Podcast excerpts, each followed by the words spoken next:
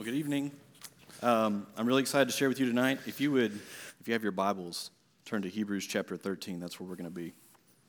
So, about five hours from here, there's a house across the Mississippi River that is totally enshrined to Elvis Presley. And you probably think I'm talking about Graceland. I'm actually talking about Graceland 2. That's T O O, as in like Graceland also. Um, and so Graceland 2 is a house owned by this guy named Paul MacLeod in Holly Springs, Mississippi. Um, and, and he is just obsessed with Elvis to the point that he has an extensive Elvis collection. He has memorabilia all over his house. And so you can go to his house 24 7, 365, ring the doorbell, pay him $5, and he will give you a tour of this house. Um, Paul, he's a character, like for sure, he's a character. And you could say a lot of things about him. But one thing about him that is absolutely certain is that Paul lives his life wholly consumed with following the king of rock and roll. Just a little icebreaker there. So, um, before we get started, uh, I mean, I'm sorry, before we get to the verse that we're going to focus on tonight, it'll be helpful to have a super high level overview of the book of Hebrews. Um, so, we know that the book of Hebrews was written to Jewish Christians, and we also know from chapter 10 that they've been facing persecution for following Jesus to the point that some of them wondered if it might be better just to forsake following Jesus and go back to um, just different components of the Jewish religion. Um, and so the author has been encouraging them throughout the book that Jesus is superior to various components of the Jewish religion and encourages them to remain faithful to following Jesus. When we get to chapter 13, they've already established that Jesus is God's very word. He is the hope of the new creation. He is the eternal priest. He is the perfect sacrifice. And therefore, they should follow the models of faith that have gone before them and be faithful to follow Jesus despite any hardships or persecution that come their way. In the middle of chapter 13, there is a warning not to be led astray from the gospel and revert back to practices in the law. And they are told to remember and imitate their leaders who first told them the news of the gospel, and they shouldn't change or go away from this message because Jesus himself doesn't change. Um, furthermore, they should lay aside the weights of the law, including sacrifice meats and the tents, because those things are temporary and their hope isn't found in such things.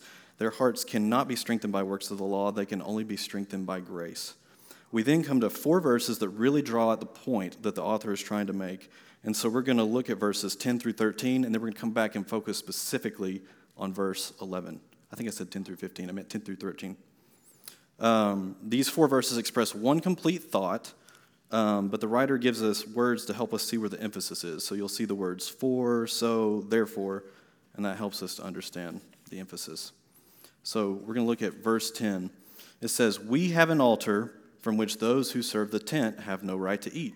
Now, you might remember this morning, Brad was talking about how the priests and the Levites, they could take some of the spoils from the sacrifices that were given by the people, and that's how God made provision for them as they served the tent.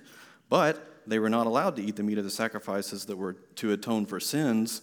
Why? Well, part of the reason, if you look at verse 11, for the bodies of those animals whose blood is brought into the holy places by the high priest as a sacrifice for sin are burned outside the camp. So essentially, the priests weren't able to eat the sacrifices partly because it was burnt up. They couldn't eat it, there was nothing left to eat.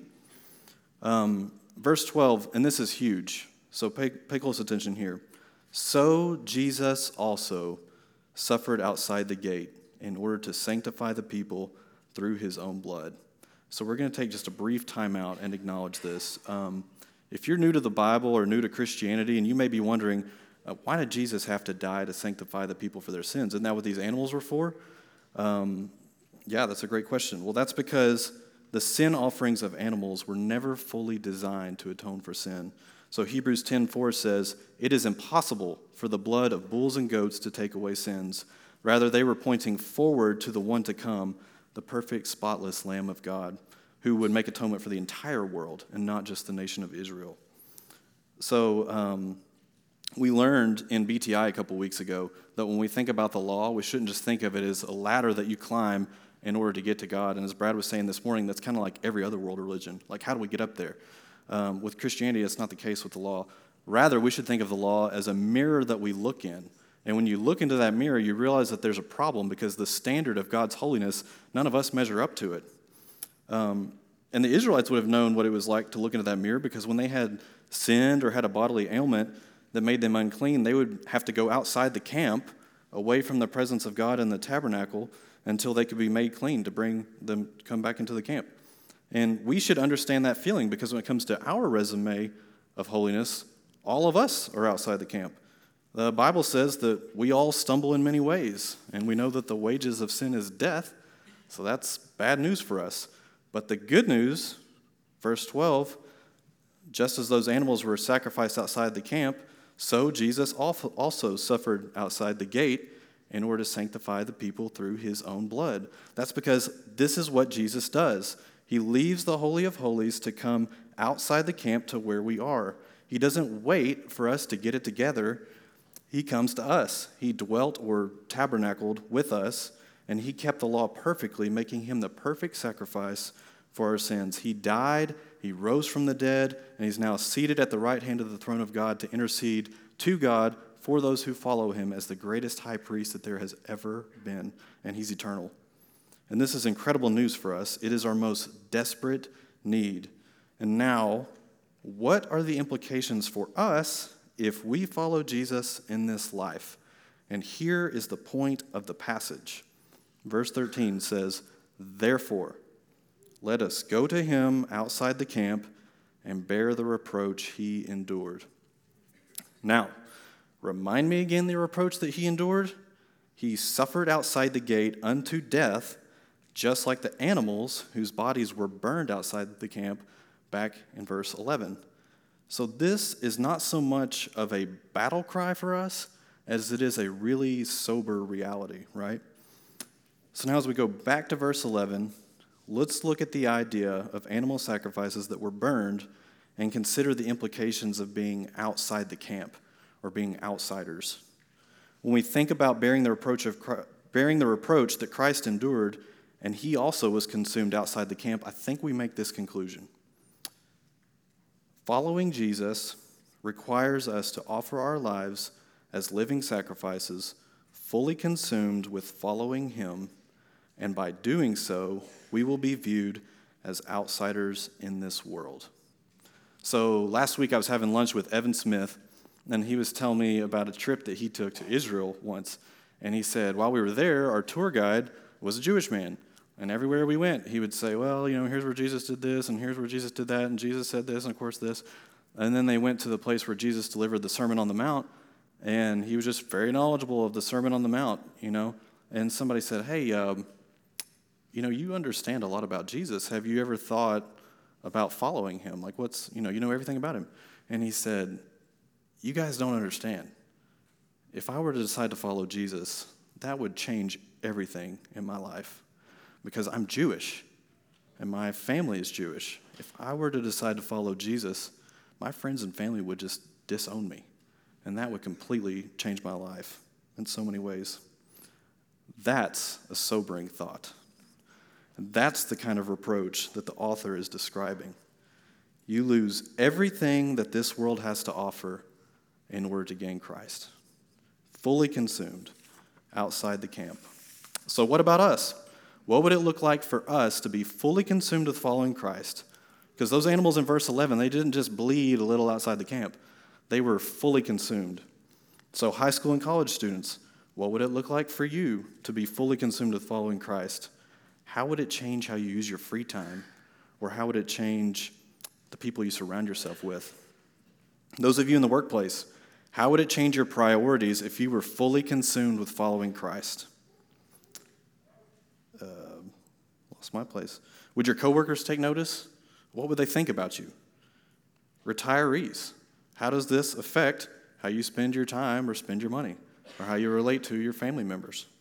Stay at home moms, if you were to start each day focusing on being fully consumed with following Christ, how would that rearrange your priorities of the day?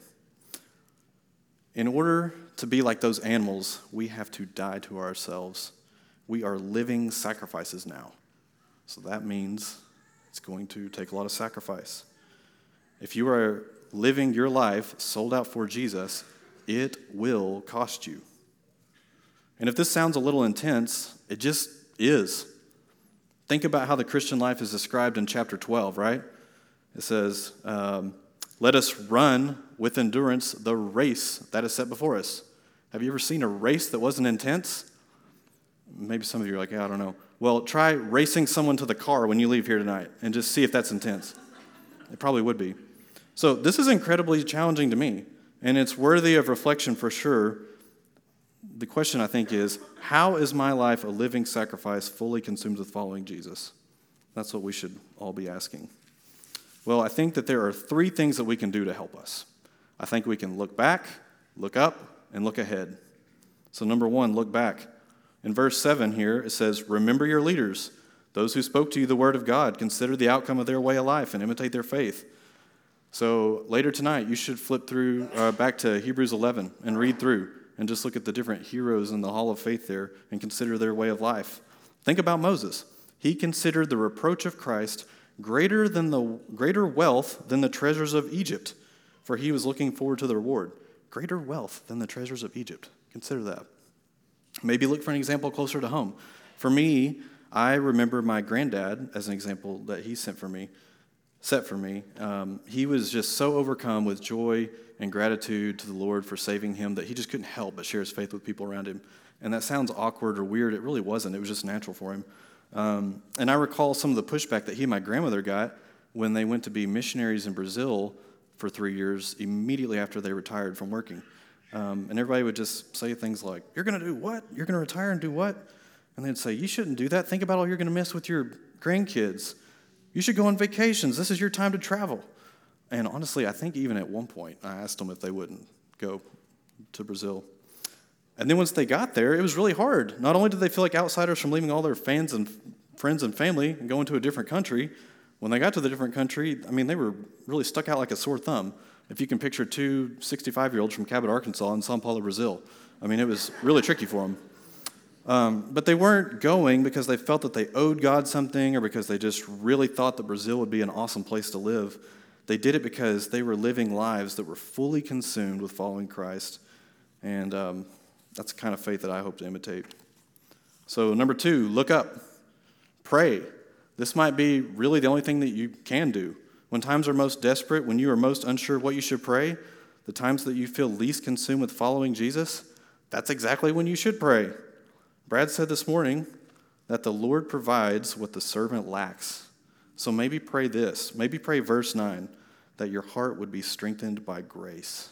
That would be a really great thing to pray this week. It's good to remember that we are not a nuisance when we come to the Lord in prayer. It delights the Lord when we come to Him. In his book, A Praying Life, Paul Miller says this Jesus opens his arms to his needy children and says, Come to me, all who are weary and heavy laden, and I will give you rest. So, the criteria for coming to Jesus is weariness. Come overwhelmed with life. Come with your wandering mind. Come messy. What does it feel like to be weary? You have trouble concentrating. The problems of the day are like claws in your brain. You feel pummeled by life. You have so many problems, you don't even know where to start. You can't do life on your own anymore. Jesus wants you to come to him. And then finally, look ahead. So, Haley and I have been married for 11 years now. And I recently came across like a stack of old like notes and letters that we wrote to each other back when we were engaged.